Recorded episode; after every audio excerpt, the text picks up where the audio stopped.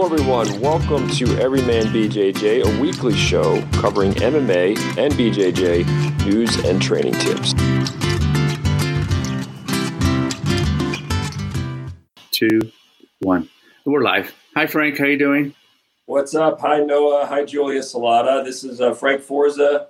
Another episode of Everyman BJJ video podcast, and today Noah and I are joined by Julia Salata. Julia, whenever I say the name, I love that it has it has like I call them the power A's. You got the the, the, the Julia, you got the Salata, you got a whole lot of whole lot, a lot, a lot of A's in that. In that There's name. a lot of Salata, as people like to say sometimes, for sure. It rolls yeah, off the tongue. That's it.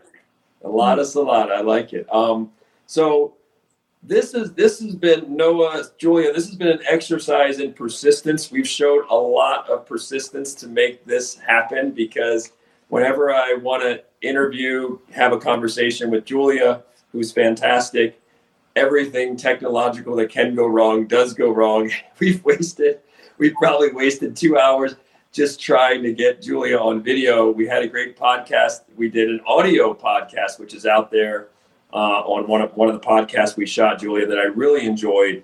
And now, fingers crossed, uh, the technology will hold up, and we're going to have a great episode. So, um, for those who don't know, Julia, Julia is has been a member of USA, uh, the, the, USA wrestling team. She finished second place at the US um, the USA World Trials a few years back. She is the assistant coach at King University in Tennessee a very good women's program. And one thing I really love about Julie, there's a lot of other things too. You're an emerging podcaster in your own right. I think you're going to do some much bigger and better things. You're only 27 years old. You're going to do much bigger and better things. People don't know who you are now. They're probably going to know who you are in four, five, six years. So I'm happy to to be there on the front lines. By the way, there's this there's this Conor McGregor impersonator, Marcus Deegan. He lives in Vegas. So this guy's getting publicity in British newspapers and you know UFC's interviewing him. I I had him first. I had him. I was walking around Whole Foods, and this guy's walking around looking like Conor McGregor's dad. So I just chatted him up, shot an interview with him, and was the first person there. Hey, dude, you look like Conor McGregor. Conor McGregor impersonator. Blah blah blah blah blah. That guy's everywhere now. Like Conor McGregor. Conor McGregor has the guy like you know when they go to the VIP club and they're in the clubs and the guy parties with Conor McGregor now. so like, I'm like, I had the guy first. I feel like that with Julia. I feel like, hey, I kind of saw it in Julia, the, the, the talent, the potential as a personality, not just as a wrestler. And I see it in you, and I, and I know that good things are coming. So we have Julia. Julia, let's go. For people who don't know you, we like to we like to have universal themes. We're talking about every man and every woman, even though we're named every man. We're, we're looking at we're universal. We like to reach the mainstream too, not just the diehards. And you are unique for, among other reasons, you were training with the boys, training with the guys when, you know, back when there weren't a lot of women on those mats. In fact, you and I have talked about only girl on the mat when you started in high school. Take us back to Michigan, your teenage years, why you got started in wrestling, very brave move, and what it was like to be the only girl on the mat? So I was always a little bit of a tomboy. Um, I grew up, I was an only child actually, but um, everyone in my neighborhood were all guys growing up. Um, and that's just kind of who I gravitated to. You know, I was in the backyard playing tackle football and climbing trees and making tree forts, um, playing street hockey. And, you know, I was kind of like, you know, one of the guys in that sense. I was used to kind of getting dirty and, you know, just that's how I was. I was always like a little like craphead. You know, I, I just had a tenacity about me. Um, ended up playing hockey, softball, every sport under the sun. And throughout those years, I also kind of developed an affinity for professional wrestling. Um, like WWE, I was a huge fan of The Undertaker, John Cena, Kane, and I loved it. I mean, I, I watched Raw and SmackDown every week, and uh, you know, I watched WrestleMania every year. It was always right around my birthday. Like usually, sometimes on my birthday, sometimes a day or two off. So that was like I look forward to my birthday, but I also look forward to WrestleMania in April. Um, and at the end of my eighth grade year, um, they decided to start a middle school wrestling program. They never had done it before in my district. And I came home for this flyer. I was like, Mom, I want to wrestle. It's six weeks. I have time to squeeze it in before my next sports season starts. Like, I want to do it. she's like, Julia, like, you know that's not the wrestling you watch on TV, right? I'm like, yeah, yeah, I know, I know, I know, but like I've always loved it. I want to give it a try. Again, I was in the backyard wrestling with the guys in my neighborhood, and, and I was like, I just want to give it a shot. So she's like, all right, cool, fine, do what you want, have fun. Um, so I show up to middle school wrestling the first day, only girl in the room, and that wasn't super unfamiliar for me because again, grew up with all guys, was used to you know mixing it up with them, and the coach was like, I have no problem with it as long as you're here to train and get better. I'm like, yeah, that's that's all I want to do. I just want to learn this sport. So I did. Uh, and at the end of the six weeks, they had the middle school state championship with the five middle schools in our district. And I ended up winning that tournament against all guys. And one of the kids I beat actually in the semifinals was like slated to be the varsity starter at his high school the next year. He'd already been wrestling club for years. And I was the one, I was the girl in the gym. I won that, I won that so I had immediately had to punch everybody in everybody in Um, and I was still pretty raw. I mean, I'd been wrestling for all of six weeks, but it was enough to get the attention of the coach at the high school that I was going to be attending, which is actually where that tournament was held at my future high school. So he approached my parents and said, Hey, you know, I watched your daughter wrestle today. Uh, I've never had a girl on the team, but I'd love for her to come out and wrestle in high school next year. Um, at the time, I didn't know if, if I was going to pursue it further. Again, I played a million sports, but it, I thought it was really big of him to be like, to approach my parents too and say, Hey, like, not only do I, do I think that not only would she be welcomed, I want her to come out. I want her to be on this team. And I was like, all right, cool, sounds good. So high school rolled around ended up joining the wrestling team, um, and things just kind of progressed from there. I, I improved pretty quickly. Uh, I won my first national title against girls by the end of my sophomore year, so uh, that just kind of took me down a path to get to where I am today. What was your, you know, you mentioned tenacity. You obviously had a mindset, you had a boldness, you had a bravery to be out there, and not. It seems like you didn't even give it a second thought. It was like, I'm just going to I'm just gonna I'm just gonna wrestle guys. Not a big deal. It's what I've been doing in the backyard anyway. So you had that that audacity, you had the tenacity. What were your best qualities? You were able to compete with a lot of the guys. What were your best physical qualities? Are you were you just extraordinarily strong for a woman? Were you fast? What were some of the physical attributes? Because not every woman has those physical attributes. You had some of the intangibles. What were some of the physical attributes that made you be able to keep up with a lot of the guys? I think first and foremost, I just had a really natural knack for wrestling, which I've now learned is actually a knack for combat sports in general. But um, I wasn't, I mean, I was strong for a girl, but it wasn't like I was like overly freakishly strong. Um, I was quick, but I wasn't like lightning fast everything that I did. I think I just was was really well rounded.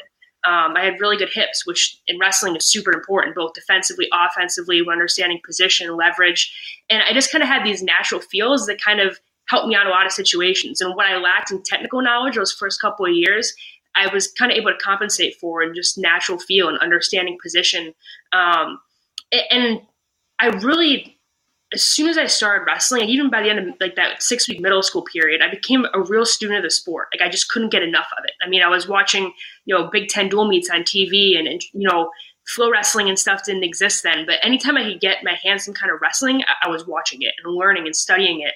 Um, and I just kind of became a nerd and, and, just really embraced all aspects of the sport. And I would apply things too. I wasn't just watching it and being like, wow, these guys are so good. I was like, huh, he did that when he shot a single. Let me try that. And I was willing to try it in practice. So I think just kind of my desire to learn more and like I said, just be a student of the sport combined with a natural feel is why I improved so quickly.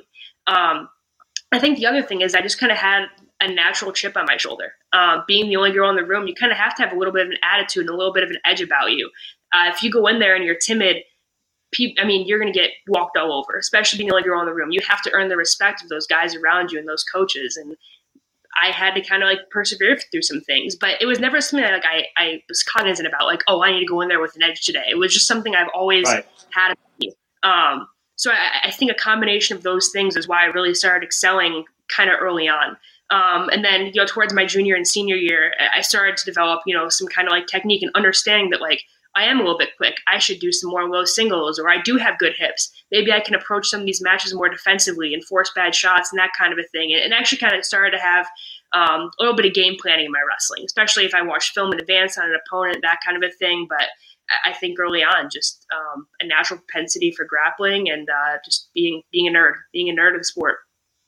Yeah, back in and many years ago when I was in college, I did coach at a high school, and one of my athletes, I got to coach. I had a female athlete, and she was the only one on the team, and she was probably about a buck, 115 pounds. Very quiet, very soft spoken, very girly, right? Very feminine, not not very muscular. And it was one of those, okay, let's see how long. I mean, I, I loved having her on the team. She was a hard worker. She was tough as nails, but you're still interested, like, how long is she going to stick around? Are the guys going to be trying to hurt her? What are their egos like? You know, when she starts beating some of them. So I have familiarity coaching athletes. I've coached jujitsu, uh, female athletes. What was the enjoyability? So, I, so what I'm saying with that is, I really appreciate your perspective. I know it's sort of that that walk, that that that that prism you've had is a very unique prism. What was some of the enjoyability? What what did you love, especially during those high school formative years when you fell in love with the sport? What was the real enjoyability and the fulfillment that came from being? Because a lot of a lot of women wouldn't find that fulfilling or a good time or enjoyable. A lot of people wouldn't get it. What kept you coming back? What was like, wow, this is enjoyable. I'm falling in love with this. I think it's the fact that you're presented with a new challenge in wrestling literally every single day. I mean, even now I've been doing the sport for almost 15 years, and I still find a new challenge every day. Um, and like you know, like I said, I was always kind of a natural athlete. Like I could pick up any sport pretty quickly, um, but it always felt like you know, even at a younger age, like I, I, was really into softball and hockey. Like there's a point where it's just like you're improving little skills here and there. I mean, once you understand the concept of the sport, like in hockey, you have to have stick handling. In softball, you have to have hand-eye coordination when batting, or you know, you, you can nitpick at little things, but there's only only so many core skills within those sports. With wrestling, there is such a, a wide array of things you have to be good at, and then within that those couple of things, there's so many nuances. Like even looking at leg defense, you think like, oh, okay, sprawl, okay, get behind, you're done. But like, there's like, how do you defend a single leg? How do you limp knee out? How do you defend a low single? How do you defend a high single? How do you defend a double? Wow, I don't know anything at all about this sport. Um, and so it, just kind of kept me coming back every single day and being able to, to get a new challenge, overcome it, okay, cool. What's the next challenge? Overcome it. Okay, cool. And it, you can always just really tell where you're at. I mean, then you because you apply it right away in live wrestling.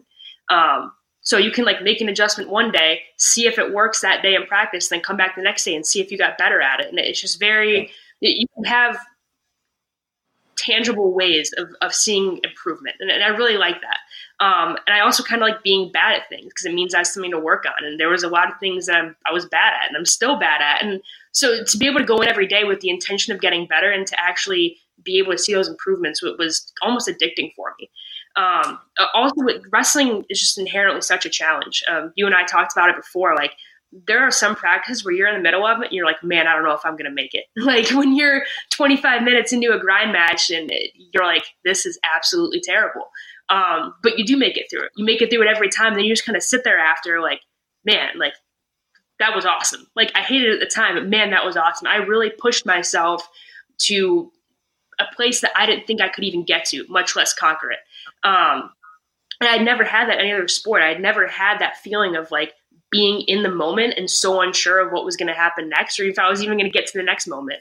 Um, and that that just kept me coming back. And then as I got better and started winning bigger tournaments, obviously I love winning. Who doesn't? Um, and I was I was doing a lot of winning after a couple of years, so th- there was that aspect too. But I think the most enjoyable moments for me were were in the practice room and in my training, um, and just being able to see those tangible improvements every day.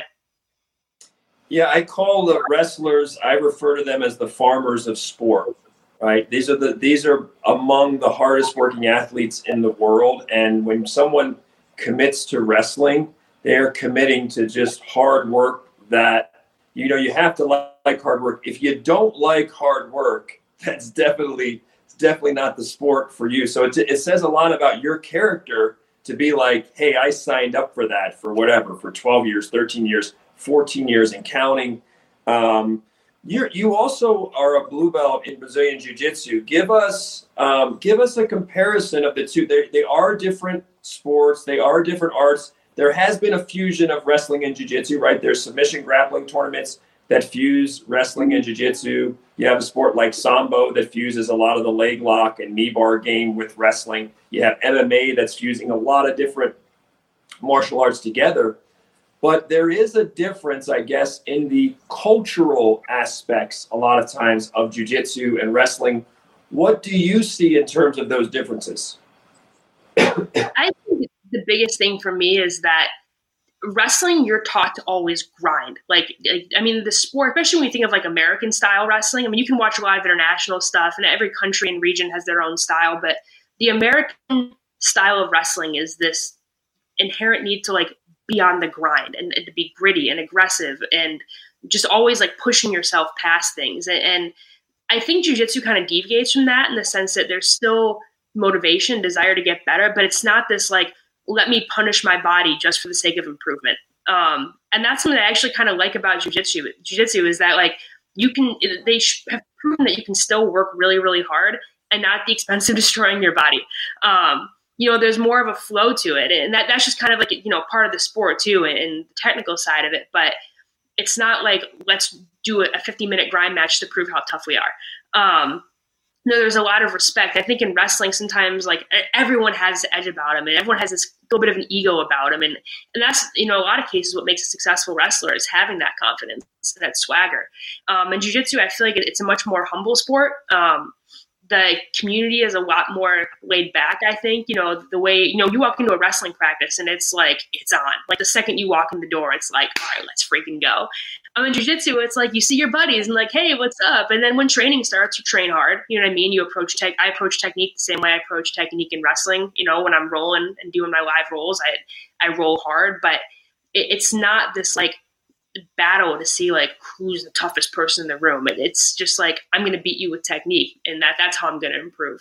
Um, I also just feel like it's there are less. Maybe maybe it's because I'm a female too, but I, I, felt like I had to overcome a lot less to be accepted in the room. Um, you know, in wrestling, being on a guys team uh, through all of high school, I felt like every day I was having to prove myself. And in jujitsu, every day there's just like a lot of like mutual learning happening. You know, if, if you do something in your life, someone's like, hey, you try this next time. Or like I'll point something out. I'd be like, hey, you just like, you know, hang on a second longer, slipped your elbow out. Like it's, there's a lot more um, desire to build to build up your teammates. Not to say in wrestling there isn't, but like again, like you're not going to stop after a takedown and be like, "Hey, have you just like done this differently?" Like it would no, you right. finish your gun. It's a lot more like it's it's more I guess community, I guess, um, and just a little bit of a different culture in that regard. Um, and I've trained at a bunch of different gyms, and every gym is a little bit different. But I think you know across the board that that's been my experience. Um, even when I'm competing, same thing. Like when I would go and roll with these girls in competition, um, afterwards it's like, hey, what'd you do in this? And like we're like on the concrete mat side, like going over a position we were just in in, in a in a fight. So it's it's just a little bit different in that regard. Um, and it's it's a breath of fresh air for me for sure. Yeah, I, I use the comparison where I think of um, wrestling is it, it, we're generalizing here that wrestling is just more force imposing your will and jujitsu has a lot more flow a lot more playfulness a lot more experiment. Let's see what happens if a lot more like you said coaching your teammates. I'll co- i'll show you exactly how i did the guillotine exactly what i did. I want you to stop my guillotine so that i have to go to the next thing the next thing. They're, we're generalizing, but you know, I also use the the analogy like sort of if if you had a group of wrestlers and a group of jujitsu players, and you said, you know, we have to. There's a big wall in front of us, and we have to get on the other side of that wall. And I'm I'm exaggerating here, but a lot of wrestlers would just be like, we're just going to run through the wall. Like, we'll, that mm-hmm. wall, we'll just run through. The, we'll just ram through the wall, and we'll get through the damn wall. Um, you know, you'll have the John Smith or whatever this you know the, this supreme technician there are some supreme technicians right like in wrestling but in general at the end of the day it's like if we have to run through the damn wall we run through the damn wall jiu-jitsu people are like well we could take a helicopter we could put use a ladder we could cut a hole in the middle we could go underneath it and again super cerebral wrestlers like when you get into wrestling at the deepest level there is deception, there is trickery. Somebody can hit a nasty duck, a gnarly duck under, and it's like, wow. And they and they set that up 30 seconds earlier with a shot with something high, and then they did a nasty duck. So there's deception, right? There's absolutely deception. You fake one way, you go the other way, and you finish the takedown.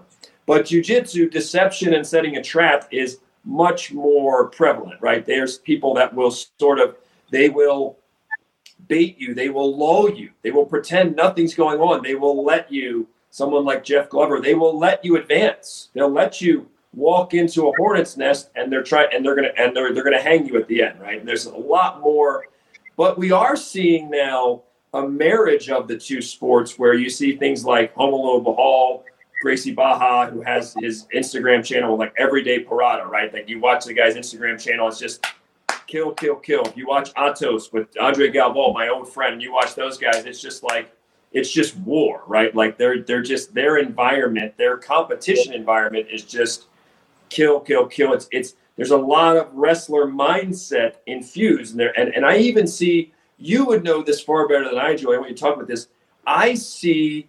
I do watch.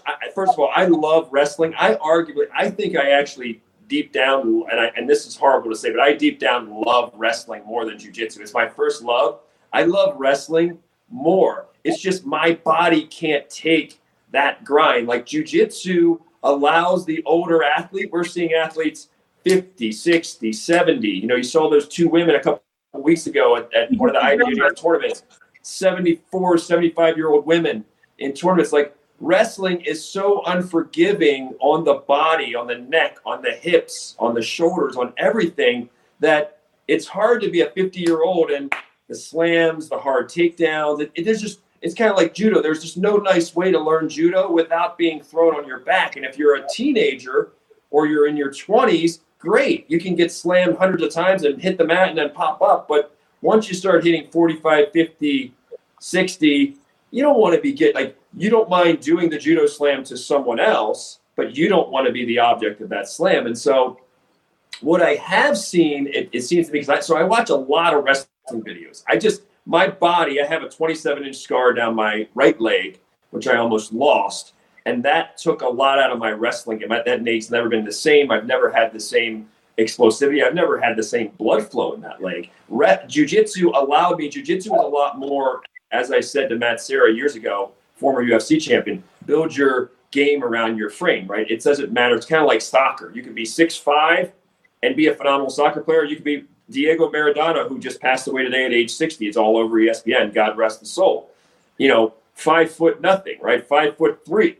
And just trick. And jujitsu is kind of like that, where you can, there's a place for you. You can figure out how to use your body to your advantages. There's a lot more tricks. Not saying wrestling is not, it's just not obvious to a lot of us. There are ways to do the same thing in wrestling. It's just not as obvious, or, you know, it, it, it's just not as obvious. So, what are you seeing? I watch quite a bit of, of wrestling videos, not nearly as much as you, but I'm seeing guys, you know, sort of the funk wrestling like Ben Askren, where people are, you know, someone shoots in on them and they're diving to their back for a split second to get out of things and taking chances that you didn't see 15 years ago, 20 years ago. These were big no-nos, and you're seeing them. And I sometimes wonder, is that is that jujitsu making its way there? I mean, you know, this brief, momentarily back exposure, taking chances.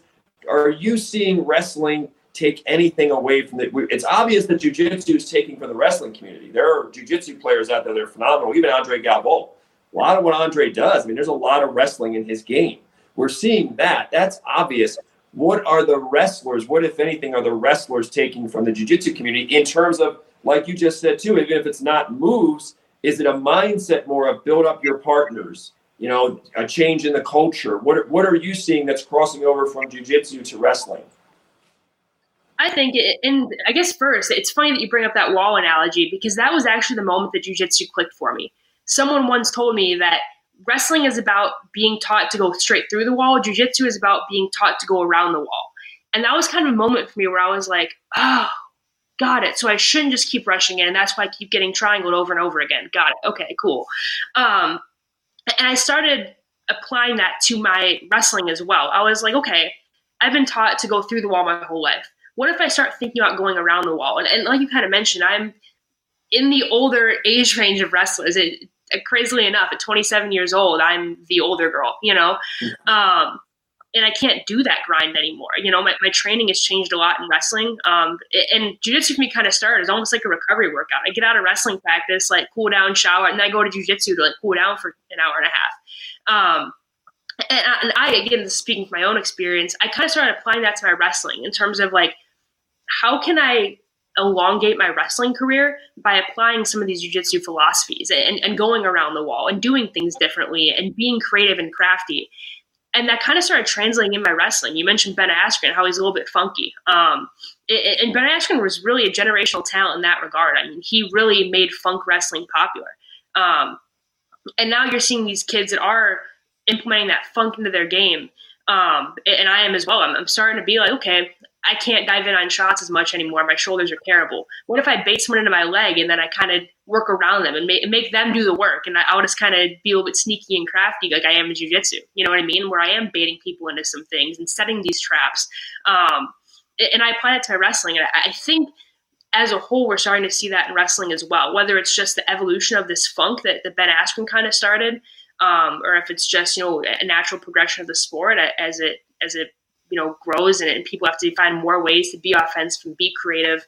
Um, but I think of you know a couple years ago there was a kid. Um, I think it was like a state champ somewhere, but a, a, vir- a, video went viral of a kid hitting an Imanari roll to a low single um, in a wrestling match, and oh, it like wrestling world on fire for like a solid six week period where everyone was like, "What is that?" And all the jujitsu people were like, "It's a freaking Imanari roll. It's basic." Like I don't like, and like no one was impressed, but the wrestling community was like, "Whoa, that was so cool."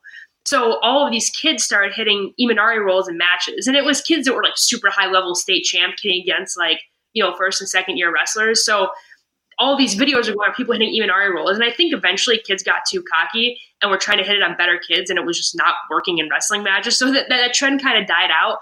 But that was one of those moments where you saw something from jiu-jitsu really translating over into the wrestling field and people realizing that there's more than one way to do things. You know what i mean? You don't have to shoot a strangle single. You can roll across your shoulder blades and pick someone's ankle up backwards and see if it works. Um, and I think again, like even though that Imanari roll didn't stick as like a fundamental wrestling technique, I think that was one of those moments where like there's more to wrestling than just doing things how they've always been done. Um, we can be progressive, we can be crafty, um, and start implementing some of these things. Um, and, and again, like again, I'm, I'm an older wrestler, so I like the approach of jiu-jitsu where like you don't have to grind every day and, and bounce your head off the mat and you know do a million reps of blast doubles. But I think maybe just because we're seeing some of these old school wrestlers that were used to be coaches kind of phasing out, or we're seeing these older coaches who did train that way and are now hurting later in life um, that are maybe trying to, to not make the same mistakes their kids they made themselves as an athlete. But I, I, think just, you know, the importance of recovery and training smart um, and training smarter rather than harder has become a more common mentality and a more common philosophy. And whether that's come from jujitsu or whether that's just the progression of our sport, um, I, am not sure. But I, I, do think that with the popularity of jujitsu and especially with like more of like submission grappling, like ADCC type stuff, um, you're starting to see more and more crossover both ways, both from wrestling jiu-jitsu and jiu-jitsu into wrestling. Um, and as someone who's actively competing in both sports right now, I love it because it helps me both ways for sure. But uh, there's there's definitely some things that are starting to cross over, and uh, it's it's really cool. And I think it's just great for both sports.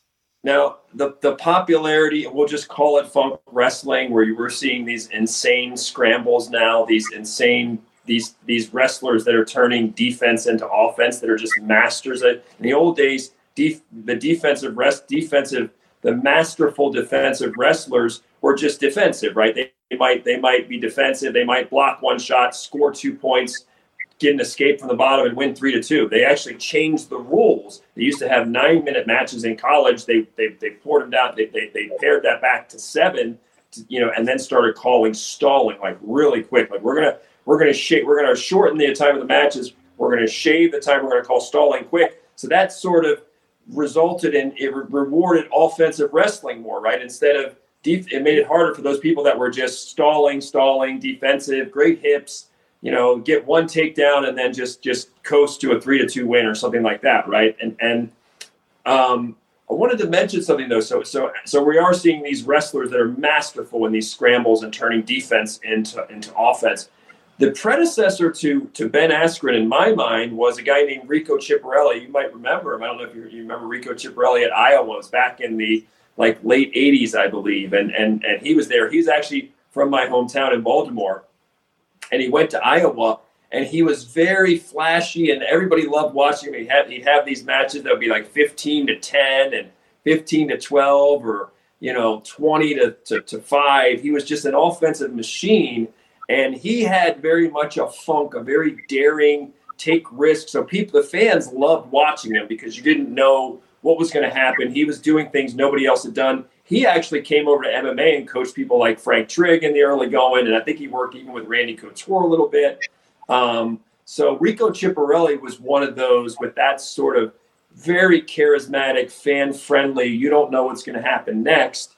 Um, interesting, his coach Dan Gable. I got to interview Gable in the early 2000s for a magazine story, and my premise was sort of like in the NFL. You know, about they talk about coaching trees, and they'll say, "Here's Bill Walsh. These are all the head coaches that were under Bill Walsh, or Bill or or Bill Parcells, right? Bill Parcells, the coaching trees, Hugh, Bill Belichick, and many others, right? You see these coaching trees, like, wow, look at all these people that are learning. And so my premise with Gable was look at his impact, not necessarily technical, even though the the most successful people we've seen inside the octagon have come from a wrestling background, a wrestling base.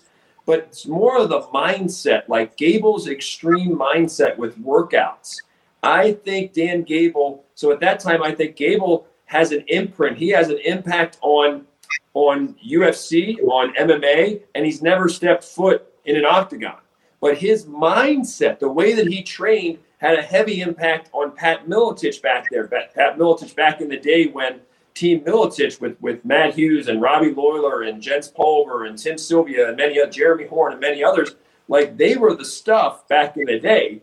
And Miletich was really taking what he had learned. He literally had went into wrestling rooms, trained with Gable, picked Gable's brain, fitted on his athletes who were winning UFC titles and were helping to build the sport. So my premise was, listen, this guy's just the mindset of Gable, the extreme mindset is already in MMA. It's influencing the athletes. And I would argue Gable was a wacko back in his day, like in the 70s and 60s, when he was walking around college campus wearing like five pound ankle weights and always jogging and just just a machine, just like the a real life Terminator who was like, look, I'm just all about wrestling. Wrestling's all that matters. I'll go to class, I'll get my A's, and wrestling's all that matters. People would have looked at him, you know, back then as like this guy's crazy, this guy's a wacko. Like if he had never won national titles and he'd never won Olympic gold and he'd never won the 15 national titles at Iowa, people would have said he's crazy, right? He's crazy until he wins world titles and they're winning national. Now he's not crazy. Now he's kind of a genius, right? But his extremism, I look now at the culture in America of the extreme athletes, whether they be ultra marathoners, whether they be CrossFitters, whether they be MMA fighters, whether they be wrestlers. Dan Gable was one of the first movers to be like, this extreme, what, what we thought was extreme is now commonplace for the best athletes in many sports. Like that guy was a first mover in those extreme workouts. So wrestling's impact, it doesn't get the credit via someone like Gable.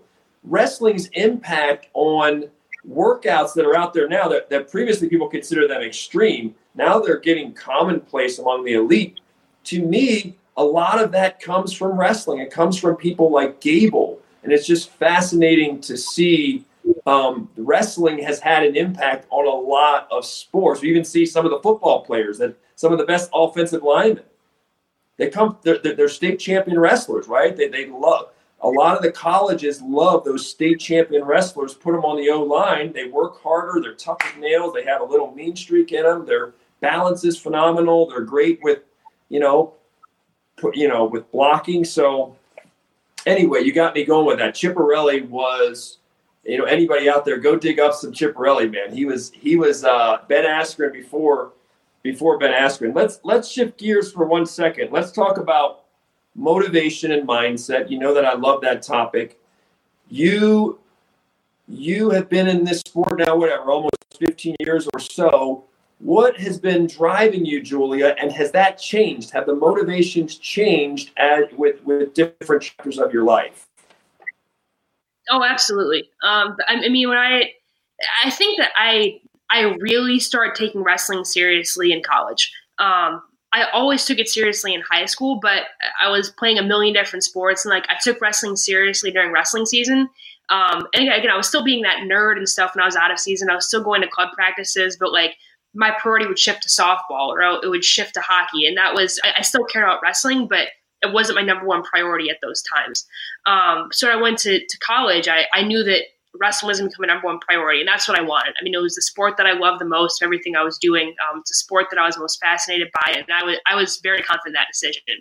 Um, so my first goal when I got to college, um, weirdly enough, was an Olympic year. Um, it was 2011. Um, 2012 is the Olympic year. So my goal was to make it to Olympic trials. Um, I, I, was 18 years old. and like, I'm probably not going to make an Olympic team right now, but but to qualify for Olympic trials at 18 years old, that seems like a pretty cool goal. Um, and, I was able to accomplish that. Uh, I, I, took fifth at the U.S. Open that year. Top seven qualified for Olympic trials, so I, I was in. Um, and competing at Olympic trials, which was at the University of Iowa um, in Carver Hawkeye Arena, was unreal. I, I, mean, you talk about a state and especially the, a school that's just absolutely nutty and psychopathic about wrestling. It's the University of Iowa. And to compete in an arena like that with that kind of energy and, and with fans who are so educated about the sport. I, I mean, they these are fans that, you know, there are 95 year old grandpas bringing their five year old sons that are already showing them like the ways of wrestling and able to understand nuance. Uh, unlike any other, you know, wrestling fan base and anywhere else in the country. Um, it, was just such.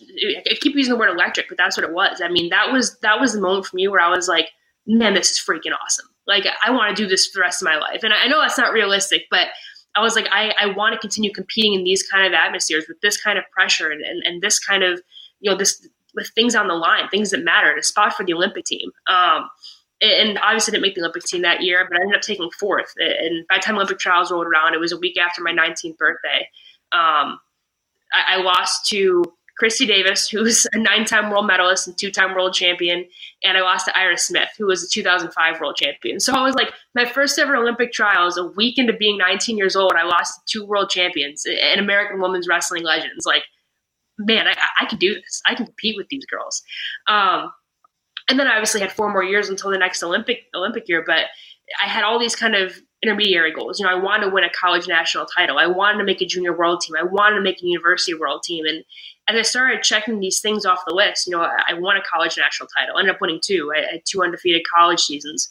Um, I won a bronze medal at the University World Championships. I made two junior world teams. Um, I made my first USA senior national team uh, by the end of my sophomore year of college. And I was doing all these things pretty young. And I was like, I'm so glad I chose to pursue this. Like, like these, and having those kind of micro goals just kind of kept me going. Like it wasn't like I like ever got stagnant. Like it was always like the next step. Once I aged out of being a junior world team member, I want to make a university world team, and like always kind of trying to figure out what's next.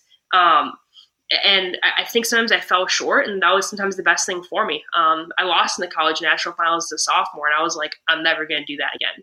And not only am I never going to lose in the national finals again, I'm never going to lose in college again.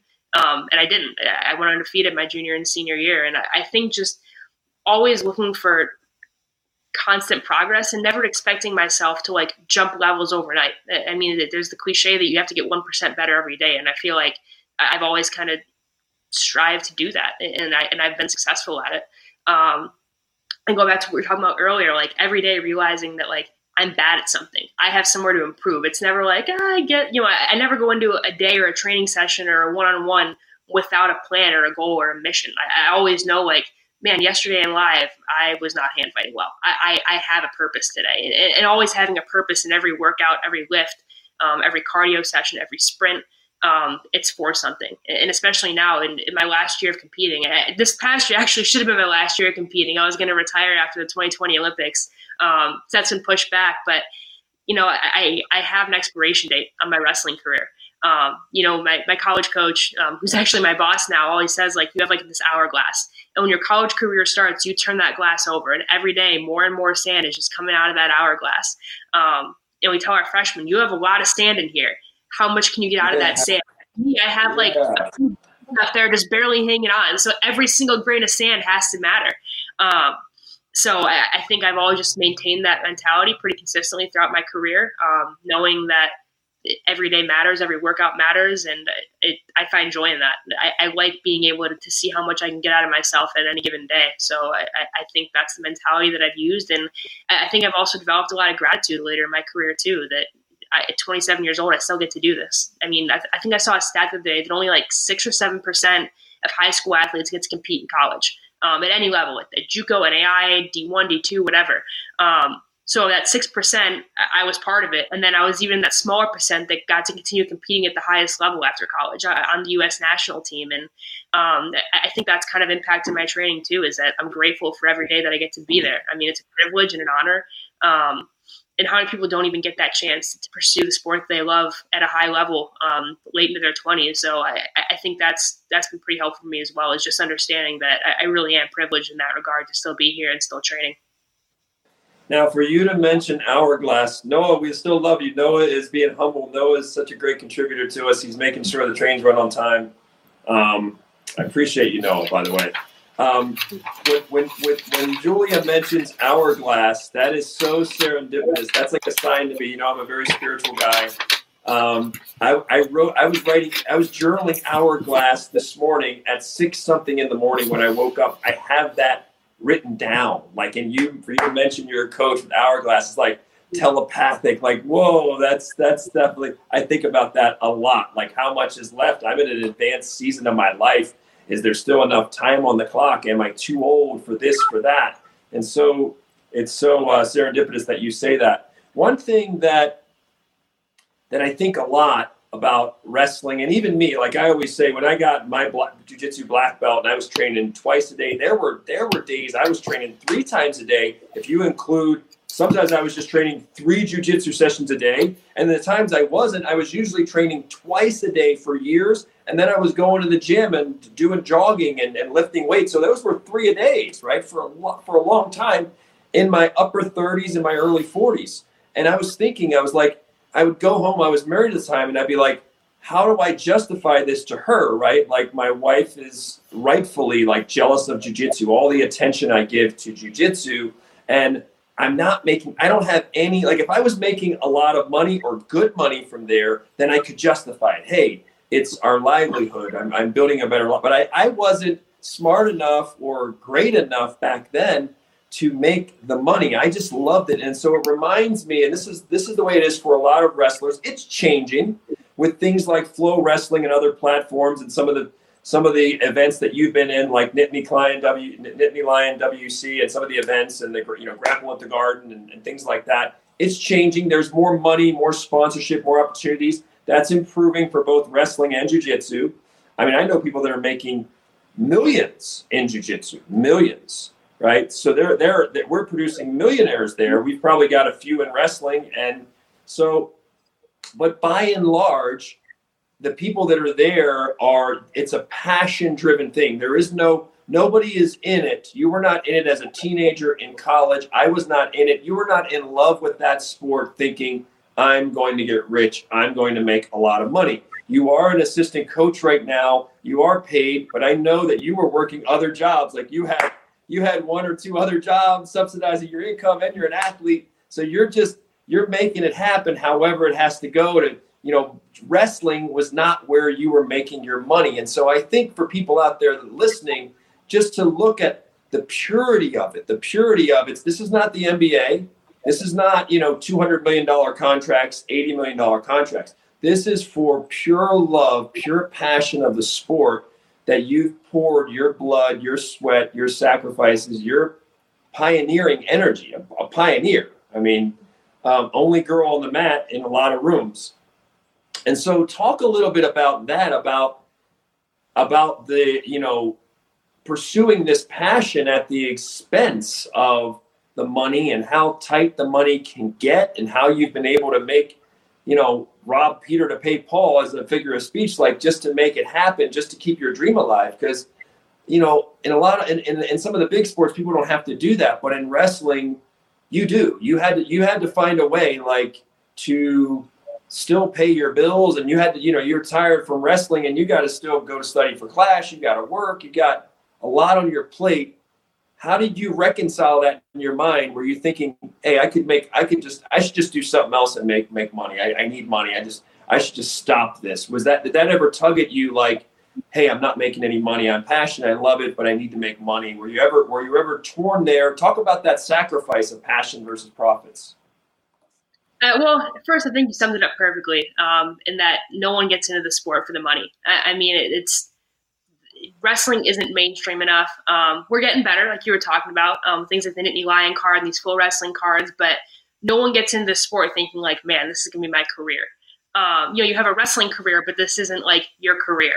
Um, so when I first graduated from college, I, I knew I wanted to continue pursuing wrestling and, and competing, and I moved to the Olympic Training Center. Um, which to me was like a best case scenario. Like you have world class facilities, you know, everything available to you, great partners, and my living expenses were all paid for. You know, I was living on complex there. Um, you know, you get unlimited access to the calf. You have you know, that cleans your room every day. I'm like, this is going to be awesome. Like I, I, don't have to worry about any bills. I just get to wrestle all day. Um, and I lived there for a year. It was during the 2016 Olympic year, and I hated it. Um, I, I hated the fact that I was living on complex. Um, I hated that my life entirely revolved around wrestling, um, which I thought I would love. I, I, just missed having like external stimulation from non wrestling people. You know, I have a lot of other passions besides wrestling, and it was just like wrestling all the time. Plus, it was an Olympic year, so there was constant pressure. There were always super high expectations. Um, and after a while, I was like, man, I want to make my own food. It, as convenient as it is to eat in the calf every day, and, and the calf at the Olympic Training Center has really good food. I was like, I miss making dinner. I miss meal prepping. I miss doing some of the things that normal people do in, in their daily life. You know, when I was in college, I lived off campus. I did my meal prep every week. Um, I liked having my own house, and it was kind of like regressing. It was like back like I was in the dorms again because I was. I was living in a dorm essentially. Um, so after that Olympic year, I actually left the Olympic Training Center, and people thought I was nuts. They're like, "You have everything handed to you on a silver platter right now. You have no living expenses. You get to pursue your goals every day." And I was like, "I know, but I'm not happy."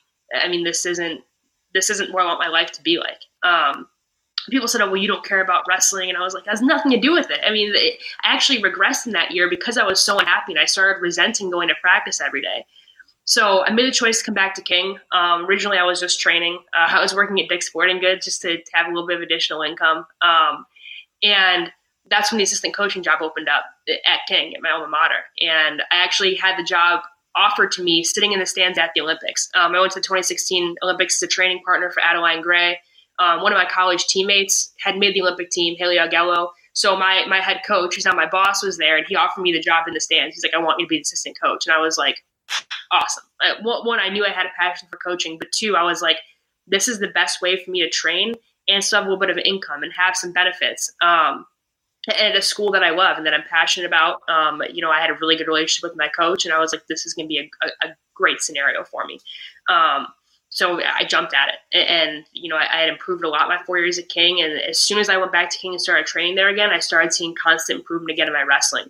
Um, but so that that kind of solved that issue. I was still able to train, but I still had some income. But I, I never felt like I was having to give up professional goals for, for wrestling, um, especially because it, you know I started thinking like I want to coach long term now.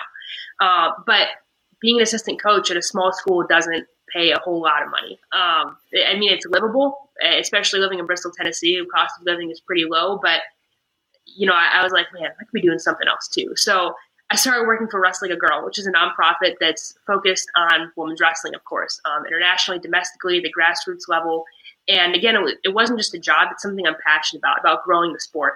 Um, and it's a lot of stuff that I was already doing. I mean, just being an advocate for girls at the high school and collegiate level. Um, and so I was like, this is gonna be perfect. Uh, Sally Roberts is the CEO, who I was national team teammates with for several years. Uh, we'd always clicked really well, so she brought me on board. I'm like, this is awesome. Now I have a little bit more financial comfort, but it's still involved with wrestling. I'm I, again, I don't feel like I'm sacrificing my training putting a couple extra hours into work every week. Um, and I'm just also not someone that sits still very well. I mean, I I don't do well like having free time. I, feel like I could be making an extra buck, or I could be training, or I could be bettering something, whether it's my own life or somebody else's. So my days became pretty full um, with wrestling girl stuff and coaching and training, but that's how I'm happy. I'm not happy sitting in a dorm room all day having meals fed to me on a silver platter and just going to practice and, and sleeping in and taking naps. Like I want my days to be full. I want my days to be productive. So thought was maybe overloading myself. Maybe it was taking away from wrestling, but I felt like I was doing something good. Um, the year actually that I won my first U.S. Open in 2018 was the same year that I did my MBA program in finished grad school. So again, people were like, well, "Why are you you're wrestling right now? Why are you doing grad school?" I'm like, because I, I want to set myself up for the future. Like I, I, don't think that this is attracting. And then I went and won a U.S. Open. I was like, mm, I think I was doing okay there. Um, so I, I think sometimes I, I do get told I'm doing too much, or that I'm sacrificing my professional career to continue wrestling, or I'm, I'm sacrificing my wrestling training to try to have this professional career simultaneously. But that's how I'm happy. I think that's how I function best. Um, and I, I just I, have never felt um, not bitter, but but resentful to- towards my professional goals or my wrestling goals. I think they you know coincide very well. I, I think there's a pretty harmonious relationship between the two. Um, and, and I think with coaching, I think that makes me a better wrestler, and I think it helps my athletes as well. When I go on these tours to China for a national team training camp, you know, I have my technique notebook and I take pages and pages and pages of notes and I bring it back to my college girls and I'm like, hey, I think you would really like this, or I think this would work really well. And I'm constantly referencing that notebook. So um, those things kind of go hand in hand really well. And, and uh, now I do make you know a pretty decent wage doing everything that I do, but it, it's not because of the things I've done as an athlete. But but that is starting to improve. Um, you mentioned the Nittany Lion card that I was on back in September. You know, I, I got paid pretty well for that. Uh, I'm going to be on another card hopefully the end of December. You know, it's the opportunities are there, and that's actually one of the few things good that's come of COVID is that you can't have these big opens with thousands of people anymore. They're having to do these smaller cards, but what it's really created is opportunities for athletes to showcase themselves and build up matches similar to a UFC fight card. I mean, you have athletes able to talk trash on Twitter and, and, and hype these matches up with. You're not going to a tournament with like I don't know who I'm going to wrestle. It's like you have one specific opponent in mind that you know about for two or three weeks. So it, it's created a lot of really good wrestling and it's created a lot of good financial opportunities for us as well. So um, that's you know 2020 has been frustrating for sure, but it's actually helped the athletes financially in a lot of ways. So um, I'm thankful for that that that can have an income that way as well now. But I I'm thankful that I never put aside professional opportunities to continue competing. Um, which isn't for everyone. Some athletes need to just focus on competing and, and they, they can't multitask or compartmentalize. And I think that I'm really grateful that that is one of my skill sets that I can compartmentalize and that I can, you know, I, I do have good time management um, to the point where I actually bartend a couple nights a week too on weekends because I can't sit still very well. Um, it, but it's that's, that's a skill that I'm very thankful for that, that I have. Um, and, and, I think that once I am done competing next year, I'm, I'm still going to compete in jiu-jitsu and, and potentially MMA. But once I do start making that transition, I have set myself up for a professional career um, and I'm already I already have one foot in the door in that regard. Um, so it, it's it's working out for me, but but it did take some time to figure out how I function best, and, and it wasn't just focusing on wrestling 100 percent of the time. And, and, if that meant I had to work a little bit harder to, to support myself, I was willing to do that, and it, it's worked out for me really well. Yeah, you've got that um, ultra curiosity. You've got extreme versatility. I said multitasking. I, I, I felt like you were you were talking about me too. That's that's how I am too. I like to have my hand in a lot of different things.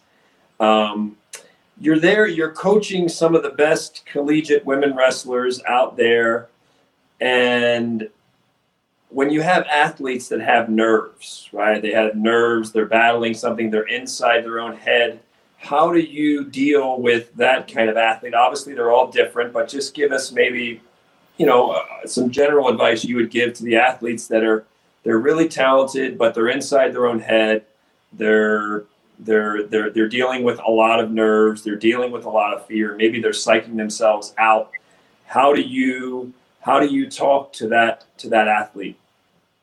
Well, I think for I mean you have to approach every athlete differently, of course. I mean every athlete responds to different things, but I think the biggest common theme that we see in our girls is that they they start having doubts. You know, they they don't they have confidence in their training, but then when it comes time for competition, well, what if I didn't do enough? What if I, you know, that one day of practice I missed my lab or what, what what's going to happen? And you know, these again are, are 19, 20 year old girls. I mean, those that's that age range is a time where a lot of young girls start to doubt themselves, not just their sport of choice, but you know that there's a lot of outside pressures and things like that.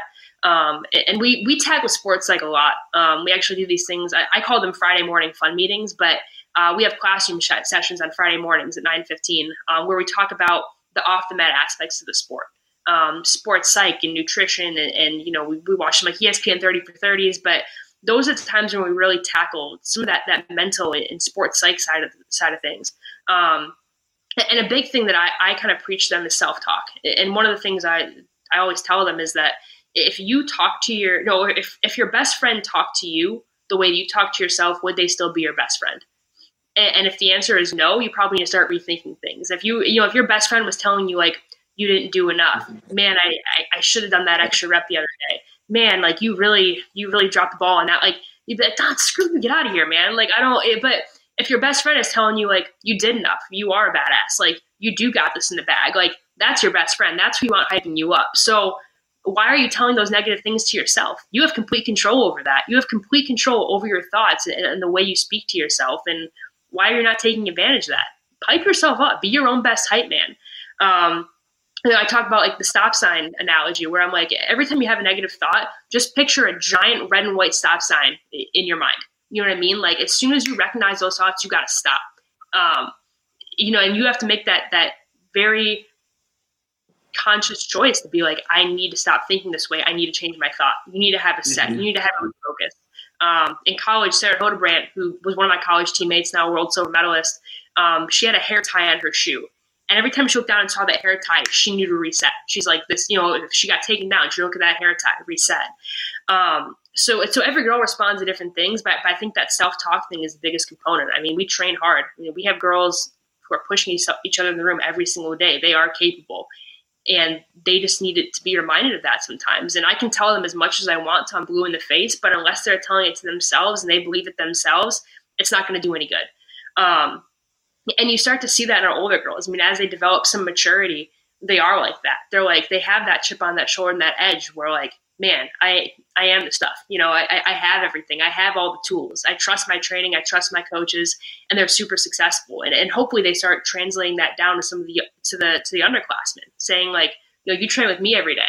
I'm I'm the best girl in the country. You train with me every day, and you take me down. You're probably the second best girl in the country. I mean, they still have that attitude that like, ah, you're not there yet, but um, you know, they're just they're a really good group and they build each other up a lot in that way too. Um, again, I, I can tell them things some blue in the face, but hearing it from your peers is sometimes a lot more powerful. It's a different voice. It's someone that you maybe connect a little bit better with.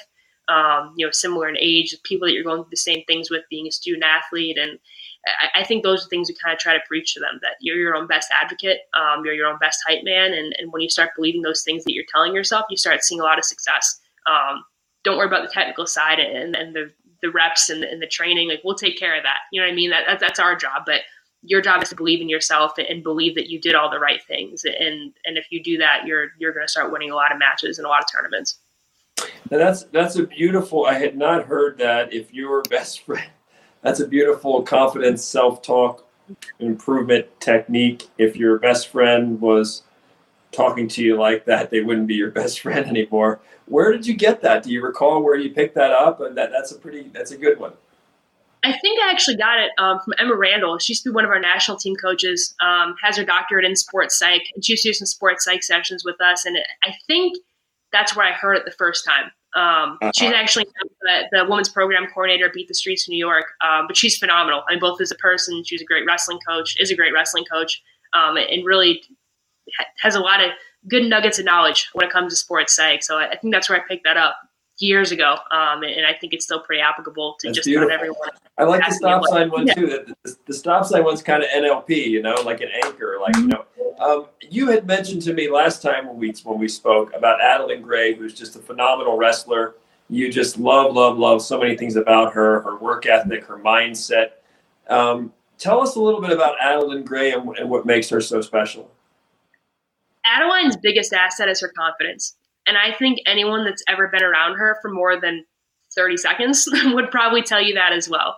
Um, you know, I, one, she's just such a great ambassador for our sport for women's wrestling, obviously an incredible athlete. But when you really get to know her, she really just takes on, you, you take on a whole new level of respect for her. Um, and there are some people that, I should say don't like Adeline, but there are some people that she maybe rubs the wrong way because she is super blunt and super forward um, and super confident which I appreciate in somebody. I mean, someone that, that is upfront, honest, and you always know exactly how they feel, um, and has that belief in themselves. I mean, Adeline, I don't even think needs that stop sign because she's never had a negative thought in her entire life. I mean, it, people can tell her something. Like we've been in practices, and like someone will give her some kind of like constructive criticism, and she'll somehow turn it into like a positive.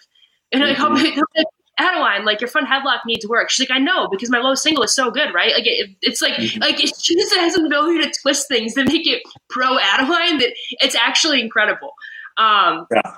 before the World Championships in 2015, we were working on actually uh, front headlock offense, and she had slammed my face into the mat so many times that my nose was red, like actually red.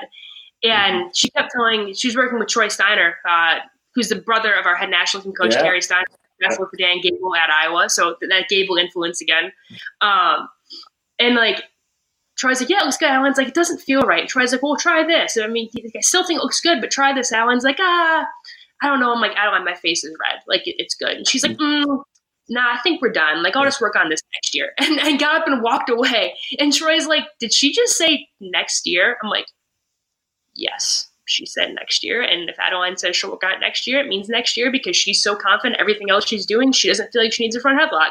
And like a week later, she won a world championship again. So it's like, that's just how she operates. Is like, she never, it never even occurs to her to have doubt. Like, to, to her, that's such a foreign concept that the thought of losing is just, it, quite literally foreign. I mean, she is so convinced that she's the best girl in the world that that just becomes like, you know, a self fulfilling prophecy. I mean, she manifests world titles like nobody's business. I mean, she's won five of them. Um, and that's not to downplay. I mean, her, her physical attributes. Mean, obviously, she's an incredible wrestler. She has the best leg, leg lace in the world, male or female. I mean, it, it's unreal. But those aren't her strongest skill sets. I mean, it, it's her mental game and, and her mental fortitude and her just absolute conviction and her ability and, and where she stands. And to her, that's firmly on the first place podium, and she's proven that over and over again. Now, Julia, um, have you you know her? Have you ever had the chance to, to ask her about the source of that? Was there a parent? Was there a mentor? Was that just some event, some life event that happened and triggered that? Where she had, what do you know? What, have you ever conversed with her about the source of that? Yeah, we, we talked about it a little bit. Um, so Adeline uh, has four sisters. Well, she has she's one of four sisters. Uh, her mom and dad, four daughters, all girls. Um, and almost all of the girls in Adeline's family are exactly like that. Um, I'm pretty good friends with her one sister, Geneva. We're pretty close. Um, who's exactly like that. Um, her other younger sister, Bree, was a Division One soccer player at Air Force, and her youngest sister, um, Bella, was never much of an athlete, but excels in theater. I mean, that's what she is in college for. A theater kid her whole life. Which you know as a former musical theater kid myself that requires a whole different kind of confidence to stand up in front of hundreds of people and put yourself out there like that so it's not the same as athletic confidence but it requires a lot of confidence if not more confidence right? you know yeah, absolutely. so uh, all her all of her sisters are like that um and so Geneva's the one I'm also closest to, and, and she's just like Adeline. I mean, just unwavering confidence, everything that she does. And me and Adeline and Geneva have talked about it. Like, did this come from your parents? And they're like, I mean, a little bit. I mean, her, her dad's high up in the police department in Denver, and you know, being a, a cop, and you know, you have to have a little bit of confidence about you too. But it's you know, you meet her parents, and they're like humble, down to earth people too. I mean, there's nothing like spectacular about them in the sense that like they don't like walk around with like their nose up in the air and exude confidence. That might be what you expect, you know, when you meet Adeline. Like this had to have come from somewhere. But then you then you meet her parents, and they're just like happy go lucky, proud of their daughters. Like again, like not they're, they're I guess you can call them confident people too, but it's it's not like it came from them; it was taught to them. I just think that they raised four really strong girls that were they probably taught to be independent and, and to you know speak up for what they want. Um, and they just kind of took it and ran with it. But I, I don't think Adeline had one defining moment. I just think it's something that's always been a part of her that it, it's just who she is. I mean, you, you can't teach what she has. It, you really can't. Um, if you could, I, would be, you know, the amount of time I spend around Adeline, I would be teaching it to every single one of my athletes, but it, it can't be taught. I mean, it, it's just, it's inherent and it's, it she just has this intrinsic, you know, thing about her that she just ha- has no doubts ever about anything that she does. I mean, wrestling or otherwise, even in her other pursuits. I mean, it's, it's, like I said, she's special. Um, it's, it's pretty incredible. It's Jon Jones. Jon Jones very much has that too. He's always had that. Um, let's talk a little bit about. I mean, I call this. I referred to it in, in my first TEDx talk that the golden age of girl power. I'm sorry that use the word girl to refer to women too, since we have so many strong, awesome women out there. Women are taking over. You know, women are headlining UFCs, and you know, um, you know, most college graduates now are women, and we're just seeing women in more and more high positions. It's a great time to be a woman. It's long overdue. The opportunities are finally there for women, for young women, for girls, and women's wrestling. We are seeing phenomenal growth. What's the best statistic you have that sort of quantifies that growth? I mean, what's the best stat? How much growth is women's wrestling seeing, and what is fueling it? So this is what I do with Wrestle Like a Girl with the nonprofit I work for. So you, just got me started.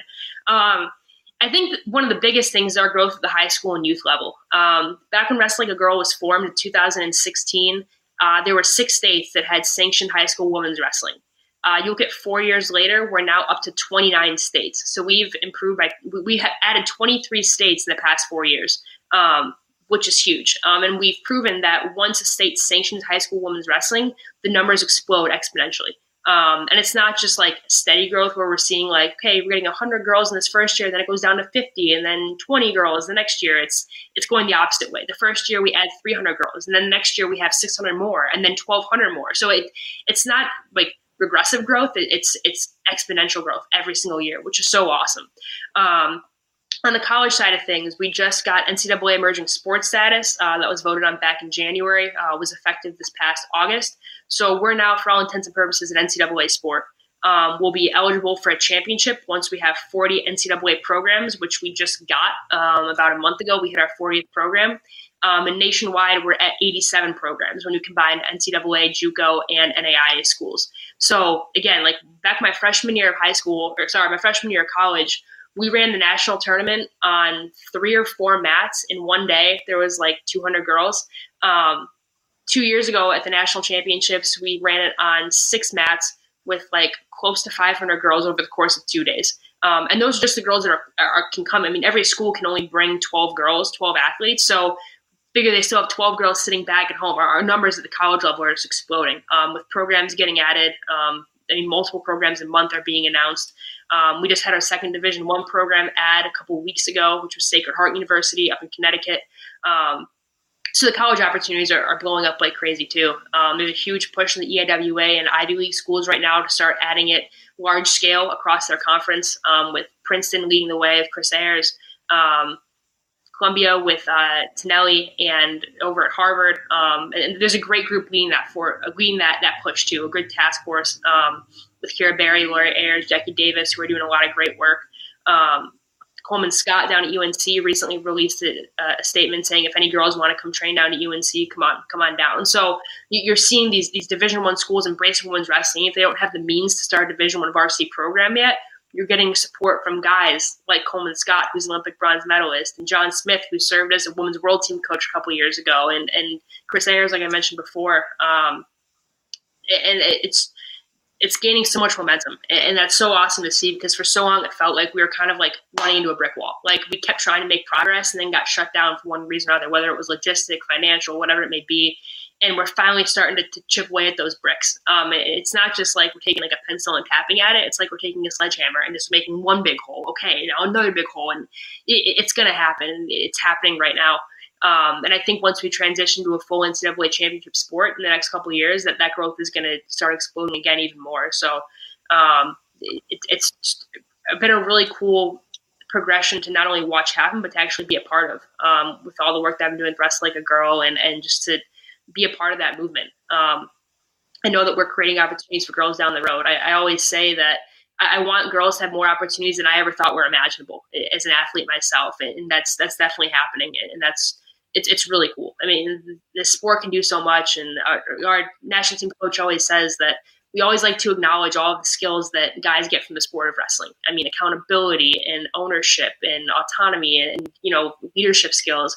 Why are we limiting those skills to only half the population? Why are we not trying to give everyone this opportunity to learn these skills, not just be a part of the great sport, but but to be able to do things great in their life because of what they experienced during their wrestling careers. So I think people are finally starting to get on board with that. You know, the, the good old boys club is kind of starting to phase out a little bit, and there's people that are really just buying into the sport and what it can do. Um, people that used to, to, doubt that girls had a place in the sport are getting on board and kind of changing their tune a little bit. So it, it's not like you know we're gonna wake up tomorrow and we're gonna have 15 Division One schools women's wrestling, but we're getting there. And, and, there's people trying to actively make that happen um, and being very intentional and proactive about it. And, and, that's what we need. We need more of those people just trying to do great things. And Um, our numbers are going to keep increasing. We're going to keep getting more programs, and it, it's just going to keep you know keep rolling from here. Um, and ultimately, with the state of college wrestling right now, I mean, two big programs got been dropped in the past couple of months with Stanford and Fresno State, and it's been said time and time again what's going to save wrestling both collegially and at the international level is, is, women's wrestling. I mean it's the reason that we got reinstated in the olympics and i think that's part of it too is people are realizing our value not just you know how it benefits the girls but how it benefits the sport as a whole and, and women's wrestling is the way to do that. So um, we're just going to keep just you just took the words out of my mouth because that's where i was going. I was sitting here i was mm. i went to the university of maryland to wrestle um, Division One program back in the early 1990s. Had that uh, aforementioned 27 inch scar, which ended my wrestling career, broke my truly broke my heart, truly snatched my identity. Truly, if a bus had run me over, man, if a bus had run me over in the, the weeks or whatever after that, like I was devastated, right? And so, and back then, there was a war on men's wrestling, and it was pretty much only men's wrestling they were eliminating programs left and right, and that has continued now for several decades. And what's interesting is now with this reemergence of women's wrestling, you wonder if that is going to help the men as well, because now you have a counterpoint, right? You needed you need to try to achieve an equal number of male to female athletes, and if you have a women's program, then it would it, it might make sense that some some some athletic director at a college might look and say, well, we have 30 women's wrestlers, 40 women's wrestlers, let's have the men as well. It, it's just easy to do the numbers. And so, is that what you, when you say save wrestling? I mean, it's, it's obviously helping wrestling, it's re energizing, it's reinvigorating. Do you see that in your crystal ball, Julia, that as the women go up, that that may equal saving? We know that there's going to be more women's programs. Do you think that that will have a net effect of actually saving some men's programs that might be potentially axed? Yeah, absolutely. Um, first and foremost, and without getting in the nitty gritty of it, I mean, it helps Title IX stuff. Um, having equal opportunities for men and women, having equal financial opportunities and scholarship money available for men and women helps any athletic department. Um, you can get into that all day. We, we can pull up Nancy Hogshead and, and have her have her school us all. But uh, um, that's the first thing of it. But the second thing is that we've been seeing a lot of schools that are either adding wrestling or reinstating wrestling and adding both men's and women's programs. Um, I'd say of all the new collegiate programs that were announced in the past couple of years, they've almost exclusively added men's and women's together. Um, there have been a few exceptions where they only added men's. Um, in the case of Northern Michigan, they actually only added women's wrestling um, without a men's counterpart. But most of these schools are choosing to add both at the same time. One title nine two it's a lot easier to justify adding a sport when you can share facility costs. You know you're building one facility for two teams. Um, so financially it makes sense. Um, and especially the case a lot of these smaller schools division two and three and nai which is the majority of women's wrestling schools right now they're all enrollment driven. So if you can say hey by adding wrestling you can bring in 60 new kids between the men's and women's teams that's super appealing to any one of these small schools that are relying on tuition dollars. Um, and also, you know, one of the pushes we've been making is that wrestling is such an opportunity for socioeconomic mobility. Um, as it stands, men's wrestling is the second highest college sport in percentage of first generation college students um, at 24%. Football is first, really? I think, 5%. Yeah, so it's 1% behind wow. football. Um, wow. And it's right there, barely. And I don't have the exact numbers. Uh, I'm actually sending out a survey in December to get these numbers, but um, women's wrestling is at least that 24% number, if not higher, um, which is awesome. Um, and you know, it's you know, there's so much opportunity there because it, it isn't a sport that requires a lot of fancy equipment, and the, the cost to participate is low, and there are a lot of you know not very many barriers to entry, and anybody, any size, any shape, any person can do wrestling. You don't need to be super tall like in volleyball and basketball. You don't need to be, you know, 265 pounds to be a linebacker. I mean, you weigh 103 pounds, cool, we have a spot you weigh 200 pounds? Cool, we have a spot. Come on in. Uh, so it's a very inclusive sport too. Um, and it's a diverse sport. Again, we're selling these college programs that want more diversity on their campus. Um, of the current USA Wrestling membership base, there is a, a, a, you know we, we have the the breakdowns of demographics. So of all the USA Wrestling female card holders, uh, we are 47% non-white. Um, and that's broken up in Hispanic, uh, African American, Pacific Islander, Asian, all that. But 47% non-white is statistically significant. I mean, that's undeniable. Um, and again, I, I, would have to believe at the college level, it's actually actually significantly higher than that as well. Um, I know my team at King, I have 28 girls, um, and 16 of them are non-white. So we we you know it, it's a super diverse sport, which I love as well. Um, so we're, we're trying to use all these things as selling points. These college programs, like look at what you can do just by adding one sport. Um, it's not a super expensive sport to add. You know, I mean, if, if you already have a men's team, there's no added facility costs. You already have a facility. Um, so it, we have all these selling points, and I, I just think that it's going to help these universities. I think it's going to help men's programs because we're showing value in wrestling. Even though we're, we're pushing women's wrestling, we're, what we're really pushing is the sport of wrestling and its value and what it can do for people. When we're talking about you know first generation college students and socioeconomic mobility and all of these things, um, and it, it's just it you know, obviously I'm biased. I'm super passionate about women's wrestling, if you can't tell, but um, I just think it has so much value. Um, like in the case of Stanford, they just dropped their men's program. They're trying to get it reinstated with the addition of a women's club to show that like this is how we can do this right, and, and this is what wrestling brings to the table at, at Stanford University. Um, and so it's it, like I said, it, ultimately it's going to save the sport. It's just a matter of getting people to buy in sooner rather than later, and before it's too late. Um, and that you know we just we need to stop selling just to wrestling people. Wrestling has a habit of only trying to sell our sport to our to our pre-existing fan base and our pre-existing supporters, yeah. and we need to start getting outside the box and start selling yeah. our sport.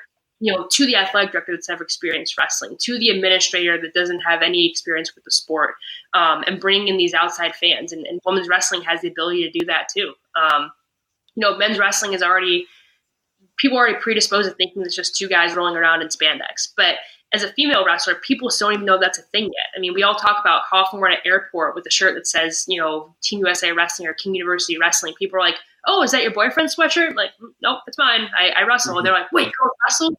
And they're instantly intrigued. It's not this thought of like, you know, oh, two dudes in spandex. It's like, whoa, girls wrestle, grappling. And especially with the progression we're seeing of women's MMA and its growing popularity – people are interested in women's wrestling. We're the ones that have the ability to start reaching out beyond the pre-existing wrestling community. We can bring in, you know, the everyman and, the, the, casual grappling fan, or, just the general sports fan. Whereas men's wrestling kind of has already has some barriers um, to reaching out to those people. So, you know, let's say, okay, okay, come watch women's wrestling, come to the U.S. Open, come to Olympic trials to watch women's wrestling, and then they're going to watch men's wrestling too while they're there. Um, so you know we have the ability to bring people into the sport and get people more invested and show the value um, and i just think people are starting to realize that slowly but it, it's going to help a lot towards the long term not only saving our sport but helping it progress and grow as a whole as well well julia you you are a machine i say that in a, in a very highly complimentary fashion like you just you just dropped some gems and you made me think of your name because I was looking at your name and I'm like Julia, right? A jewel, a gem, and then Salata is kind of connotes salute is health in like Italian and, and Spanish. And so you have like this, you know, this this gem, this jewel in the name. And I'm like, dang, she's just dropping jewels. She's just dropping jewels left and right. Those are some great, it's a great information, great insights, great perspective. I, I could go on for another hour. I know we're tight on time now, Noah. Noah, who is my right hand man, who does a great job. You've been sitting patiently this whole time. I know you got a question or two in you, so I cannot let I cannot let Julia go. I could I could talk to you. We'll have you on again, Julia, because you're great. You're a great guest, and you're you're just full of um, a great perspective and very timely. Because this is, you know, this is a new day. This is a new day for women, and ironically, this may be a new day for wrestling. This may be the best thing that's ever happened to wrestling, right? I mean, to just rejuvenate it and and put some new blood in this new era. But Noah, you, my right hand man, you've been sitting here patiently uh, I want to, before we wrap up, I could keep going and going and going, but if you got a question or two in you, and I know you probably do, the stage is yours, my friend. Thanks. Um, well, I, you know, I, it's time, you know, sometimes for some voices to uh, be quiet so that other voices can be heard. And, um, you know, the, uh, you know, we're, we're, we're handcuffed by the, by our, by our own language by saying every man to mean everyone um, you know that's a riff off of um, you know an old you know go back to your to your high school English days, and they had the Everyman play, which is really about and meant to be about everyone and inclusiveness. So um, it, that's we get a little hang up on that. Um, I, I, as I heard and and I took like almost ten pages of notes.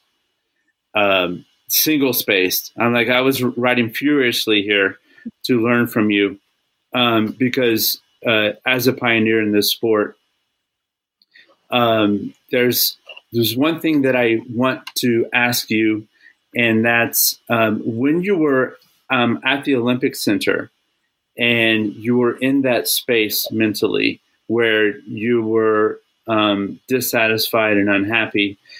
Um, what in, can you describe the internal resistance uh, you felt uh, for reaching out to your coaches or reaching or speaking up? Uh, because it seems to me like there's a paradox between um, you know what you're talking about. Um, uh, you know, you want to project confidence, and you have that outer sense of self, but you're also you have all these internal doubts, and you want to hold them in because to me that's a child that that's a paradox you need to have, be two things at once um, can you speak um, about that topic for me just real quick. I, I know we're up on time. Yeah definitely. Um, i think you know there are a lot of things that went into it. Uh, it was pretty multifaceted and dynamic issue that i was dealing with when i was there. Um, but I think one of the biggest things kind of goes back to what I was talking about earlier, where it's like wrestling is the grind, right? You're almost like conditioned to be like a robot where like you don't have emotions and you don't have, you know, any self doubt and like you're always just taught to be like go, go, go, go, go. And like I think I was kind of stuck in that mindset. I mean, I was like, oh, I just need to get tough. You know, I just need to push through. I just need to to get over it. Um, because that's what you've been taught to do for so long when you've been in the sport. And I, I didn't want it to seem like a, a point of weakness. I didn't want them to have doubts in me as an mm-hmm. athlete because I couldn't handle being spoon fed cafeteria meals on a silver platter every day. Because it sounds so ridiculous, right? Like I'm, I'm laughing saying it because it, it is. It's ridiculous. Like, how can you not handle being given all the sports med you need, all the recovery you need, the best you know, trainers you could ever have, all the facilities you could ever want as, as an elite athlete? Um, what's there to complain about? Was, that's how I like, was telling myself, I'm like, why am I complaining? Why am I unhappy? Like, I can't let anyone onto this because it's so stupid. You know, I, I should be thrilled right now. Um, and I didn't want to seem ungrateful for the opportunity. I mean, they they asked me to move out there after I graduated from college, uh, and I jumped at the opportunity. I didn't want to seem like I, I, was ungrateful either. I mean, whether I was living there or not, these were still my national team coaches that, that I had built relationships with, and I still have relationships with, of course. Um, and I didn't want them to, to either have doubts in me or to think I was ungrateful.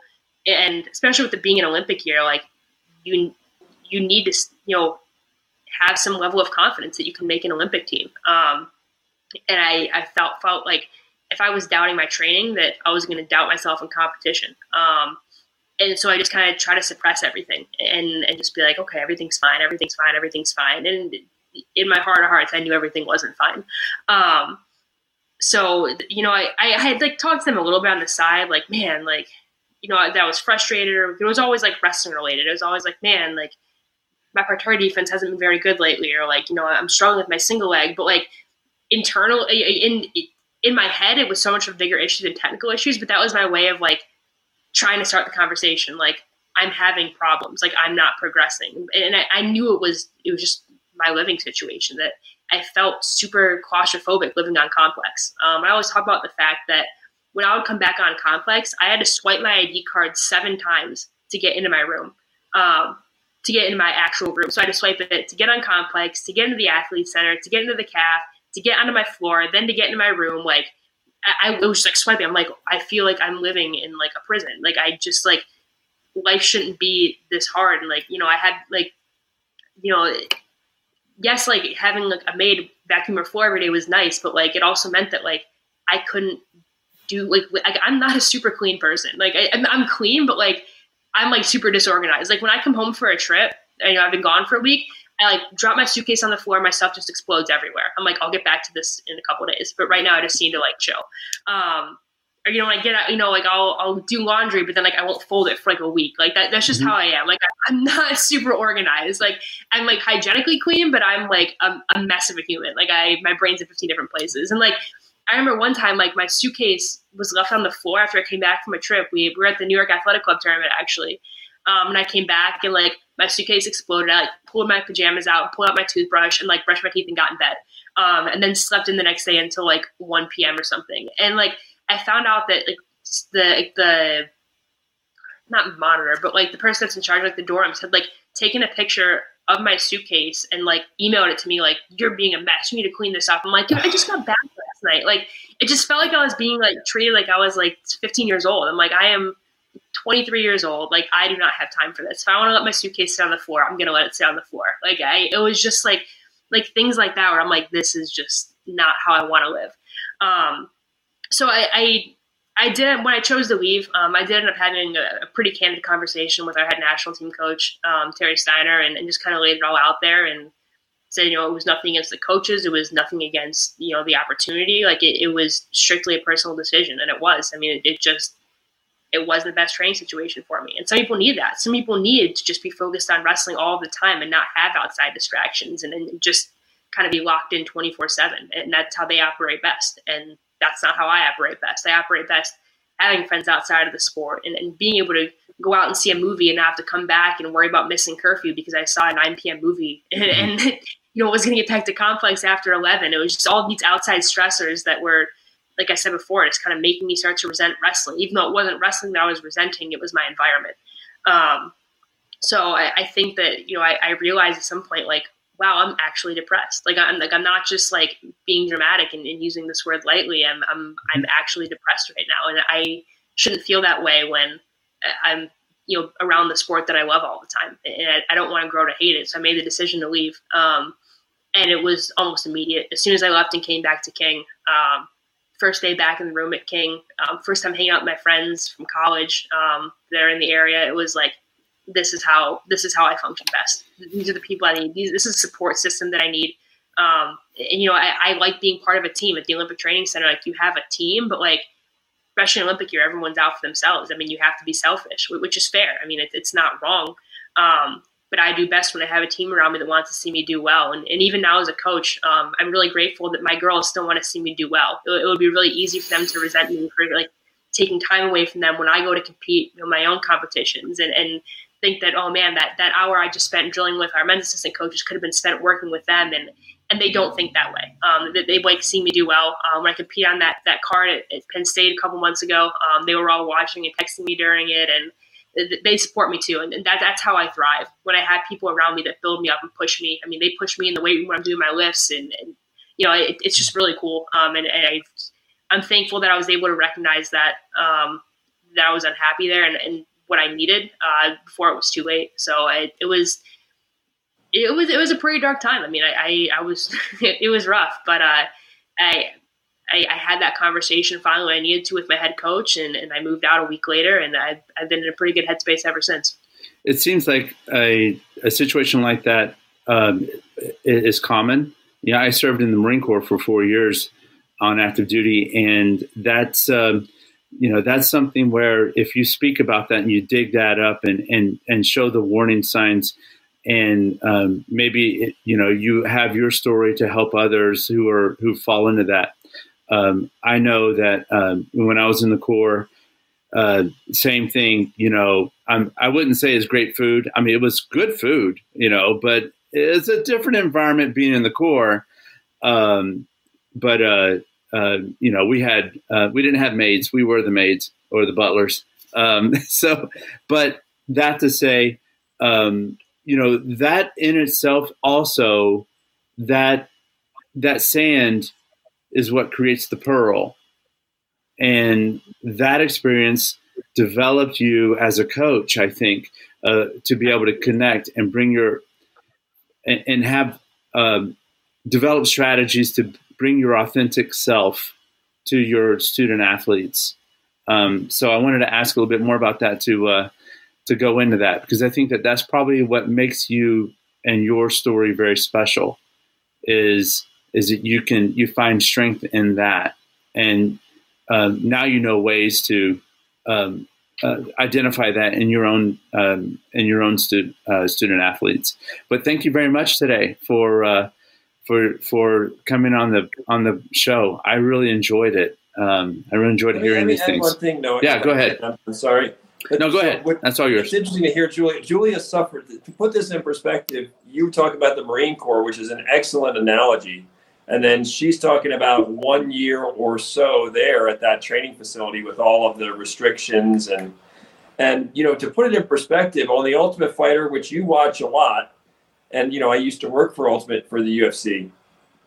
They're in that house for like six weeks, right? Like six weeks, and people go crazy. Like they're athletes. They offer fighters and say, you can be on the Ultimate Fighter there are fighters who don't want to go on there partly because they don't want to fight like three fights in six weeks or eight weeks, whatever it is, right? They don't want to fight whatever that period is, eight weeks, whatever.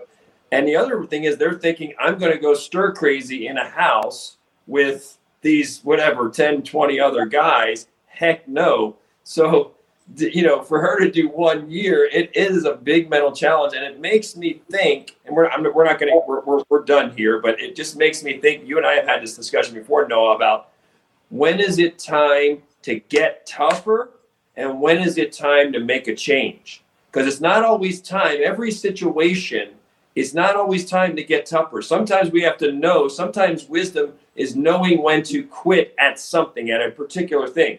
Not be a quitter in life but knowing when it's time to quit a toxic relationship, when it's time to leave a certain situation. And those of us who value toughness and never quit, we're so stubborn. These are hard situations because our answer to everything is always like rock, scissors, paper. What's the solution for a wrestler? Rock, rock, rock against everything, like rock, rock. And there's a time where rock is not the right answer. Like rock is beautiful, but rock's not the right answer. Sometimes you got to throw a little bit of paper and paper is the is the win, right? And it's knowing when is there a time to quit the situation, when is there time for change, and that takes bravery and it takes wisdom to know to know yourself and know okay the answer to this one is not always just get tougher there's situations in life that's us as wrestlers can be very hard for us to learn that that being tougher more rhino skin is not always the answer and it's not always the solution so anyway i love that julia mentioned that. Noah, great question. Julia, we'll have you on again. We, you know, with just a great interview. We didn't have, I didn't want to jinx us. We went through without technical difficulties. Our persistence paid off. So, yeah, um, definitely. Happy, happy, soon to be. Go ahead, Noah. You wanted to say something? Final thought. Oh yeah, no. I, the last thing I would say about that, you know, when we talk about our the gifts of imperfection, you know, yeah. of not being perfect like that. You know, the Japanese have an they have an artistic aesthetic about that, and they call it wabi sabi. And that's the intentional. They t- they'll take a beautiful vase and they will create it with an intentional flaw, because that's how we are as humans and athletes. We have all have our in, a little flaw in there that makes that makes us unique. And when we own that, and we get close to that, that makes us all connected. You know, makes beautiful. us all everyman. That's beautiful. Thank you very much. Happy holidays to both of you. And Noah, I'll be seeing you again soon. Julia, you're always welcome on, on our uh, podcast. We'll have, mm-hmm. we'll have this up. We'll send you a link and, and just great, great information. I told you, man, Julia, Julia's an A-lister. We're going to have, we're going to have bigger names, but Julia's uh, just as good of an interview as anybody. So we really appreciate it, Julia. Thanks for having me on. Appreciate you guys. Thank you very much. Holidays, guys. Well, thank you very much. This has been another episode of Everyman BJJ. We typically on Sundays, 1.30 uh, Pacific, 4.30 uh, Eastern. And thank you again. Happy holidays, everyone. See you again soon. Bye. Bye, guys. Yeah.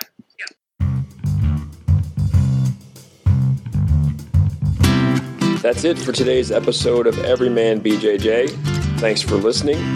Look for new episodes of Everyman BJJ every week, wherever you get your podcast or at everymanbjj.com.